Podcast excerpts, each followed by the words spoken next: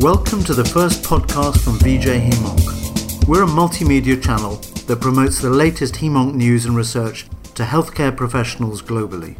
We recently covered the Myeloma twenty seventeen Expert Workshop in Edinburgh, including exciting clinical updates, expert interviews, and stimulating debates. In this podcast, the main points of debate from the highly anticipated panel discussion on the hot topic of M R D are discussed by Professor Jeffrey Wolf, Doctor Roger Owen, Doctor Bruno Paiva, Doctor Nina Shah, and Doctor Joaquín Martinez-Lopez. Questions asked in the discussion included, should M R D be the primary endpoint for clinical trials? Should M R D negativity be the goal of myeloma treatment? And are we yet at the point to use M R D in the clinic? Listen out for our experts' predictions of where M R D research is going in the coming years. We've just had a remarkable discussion on uh, minimal residual disease, that is M R D testing, which is certainly one of the hottest topics in myeloma uh, today. Uh, issues such as uh, how to measure it, uh, how deep do we need to go to measure it, uh, does it predict for progression-free and overall survival, can we use it to make clinical decisions? And I have uh, some of my wonderful uh, faculty sitting here who participate in that discussion. I'd like to turn to them to perhaps get some of that discussion going again. So for starters, we, we have uh, Roger and Bruno and Nina and Joaquin uh, who presented uh, their data and have discussed this. Um, do we believe um, that M R D negativity should be our goal with initial treatment of myeloma? Uh, there's certainly compelling evidence now uh, from a range of studies, uh, and these were all presented at the session, about the overwhelming effect of, uh, of M R D negativity on outcome, and certainly the data with highly sensitive techniques would suggest a very favourable outcome from those that achieve disease levels below ten to the minus six, so certainly that should, I think, be our goal of therapy.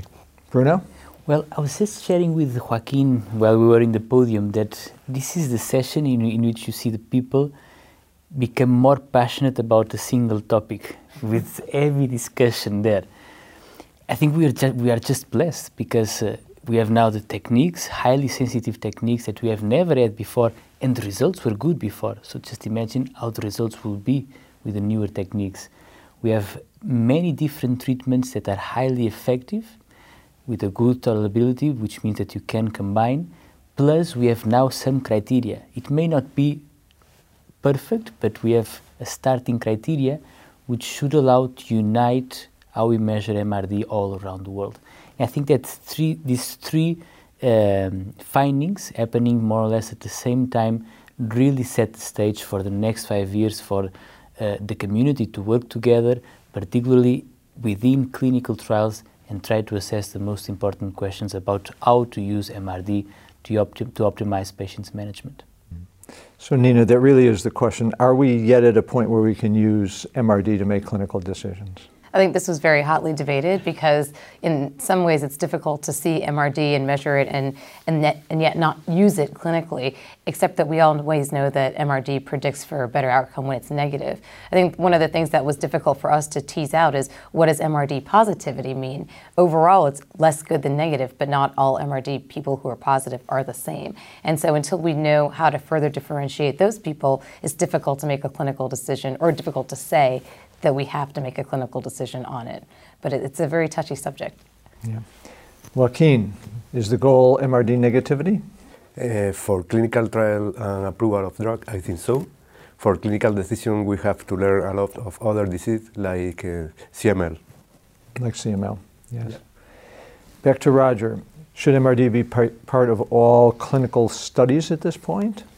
Um, I, I, th- I think we should be doing clinical trials where we use where we're using M R D to answer key clinical decisions. Uh, that will allow us to tailor therapy. Uh, and as, as I say, I think we need to be uh, looking prospectively at this, so that we will then be able to answer for the community whether a positive intervention based on an M R D assessment, whether that means intensifying therapy in the context of a positive or increasing value, or de-escalating or stopping treatment in the in the presence of persistent negativity, is something that improves the overall outcome for patients. Bruno, for those out there who don't know a lot about M R D testing, can you maybe comment on the uh, advantages and disadvantages of, say, flow versus uh, next-gen sequencing? Well, I would start with uh, with uh, I would say the most important uh, requirement, which is to use or to work with a next generation technique, very sensitive one. Providing you are there, then I don't see that much of a difference between one method or the other. You always find discordances, but these will be few, and we need to see what is their clinical implication. But bottom line, to work really with very sensitive methods, because as you have, as we have seen, both from the flow world and the molecular world, even M R D levels as low as ten to the minus five or ten to the minus six, they are correlated with a short time to relapse. This being said, it's important to know that uh, there isn't a technique that is one hundred percent perfect. Each technique has its own set of advantages and disadvantages. Cost, for example, flow is cheaper, molecular is more expensive. Uh, molecular has the great advantage that you can store sample, centralize sample, and then analyze later on. Flow gives you the advantage that since you need to analyze in twenty-four, thirty-six hours, you can actually use that fresh sample to analyze the quality of the sample. This is important in order to preclude a false negative result just because it was blood and not M R D, and then do other studies like Nina suggested to try and figure out how to discriminate between an M R D positive patient, patient with a high risk of relapse at the short term. And we know for, from many other clinical studies that patients with unsustained C R, let's say during the first year, they usually have dismal overall survival, patients that are difficult to salvage, and then other M R D positive patients that can enjoy a very long-term progression-free survival, even off treatment. So I think this is important work to be done in the future. Harder to standardize flow, though. Well, or sequencing, it's the same. You have methods, and fortunately, in myeloma, we are really, really blessed because we have two great methods. It's uh, plus imaging. Other mal- hematological malignancies are not as advanced as myeloma. So we are really fortunate. So one thing is the availability of methods that have been optimally developed, well-validated, and the other is adhesion to those methods. Ultimately, it will be the adhesion to the methods that will dictate how much standardized they will be. Different concepts. Nina, one of the uh, discussion points was whether early M R D negativity is better than later M R D negativity. Could you comment on that?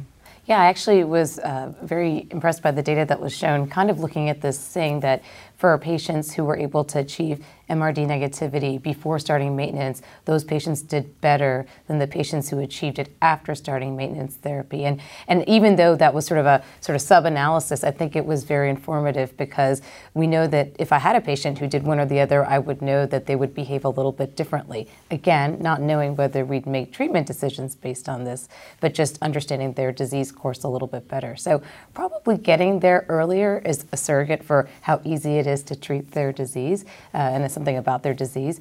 Um, we don't know how to get there earlier just yet. Maybe some forthcoming novel combinations. Joaquín, to hit again on the uh, issue of uh, different kinds of relapse.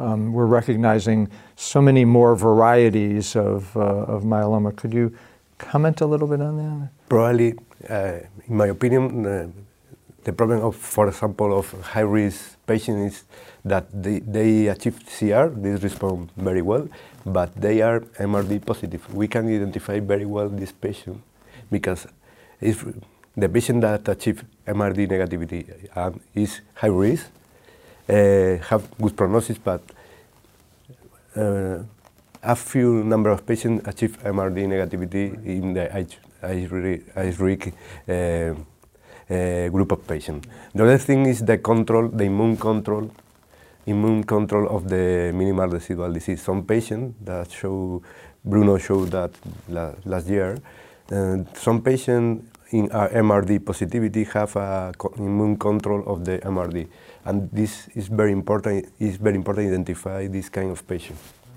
in the future.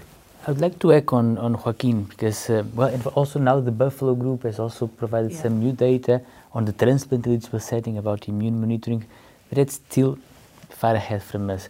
What many groups, the Spanish, our U K colleagues, the French group and others have shown that if a patient is high-risk cytogenetics at baseline and persists as M R D positive, outcomes are usually very poor.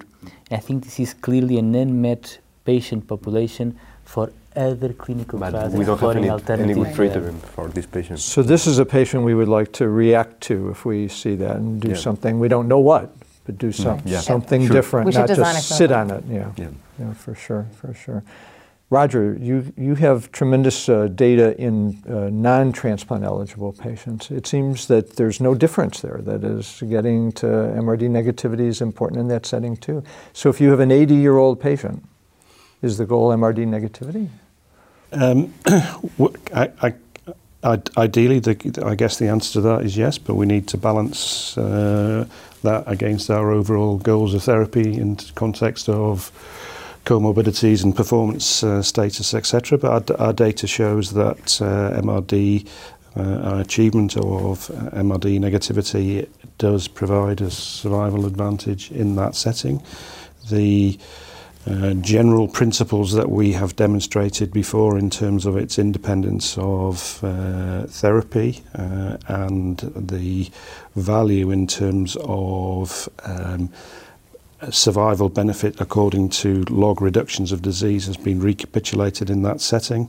An M R D negative remission is the same regardless of what therapy you've received, and it's also regardless of age. We have done that analysis, so for elderly patients it still remains uh, uh, it still remains a goal, but clearly uh, that is not necessarily achievable in the, the context of the whole patient. Right, in every patient, yes. Mm.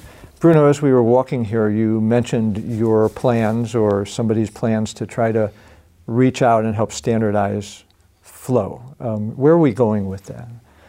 Well, um, during the last two years, um, many laboratories, for example in Spain, have received, uh, have received investigators from all over the world.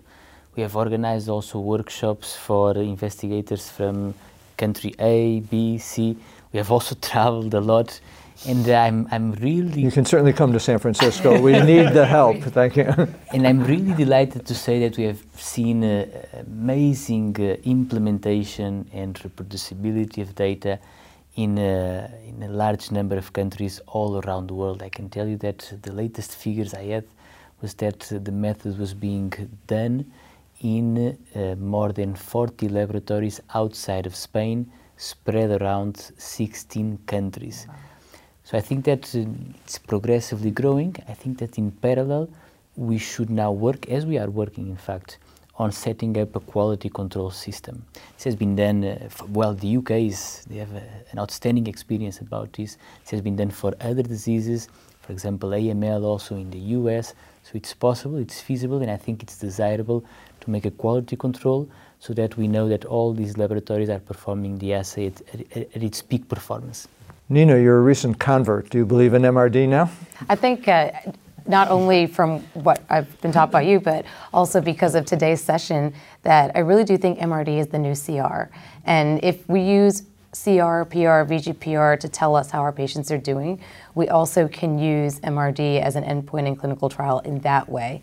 Again, we don't know now more than ever what C R would mean for P F S or anything like that. We think it'll predict. So I think that M R D negativity should be the new standard for which we say, okay, C R, and if you're going to judge a drug being approved on that, I think that is fine. Thank you very much. Thanks for listening. To be the first to hear about further HemOnc updates, including upcoming content from ASH twenty seventeen, visit us at v j hemonc dot com and subscribe to our e-alerts. Let us know what you think on Twitter at v j hemonc.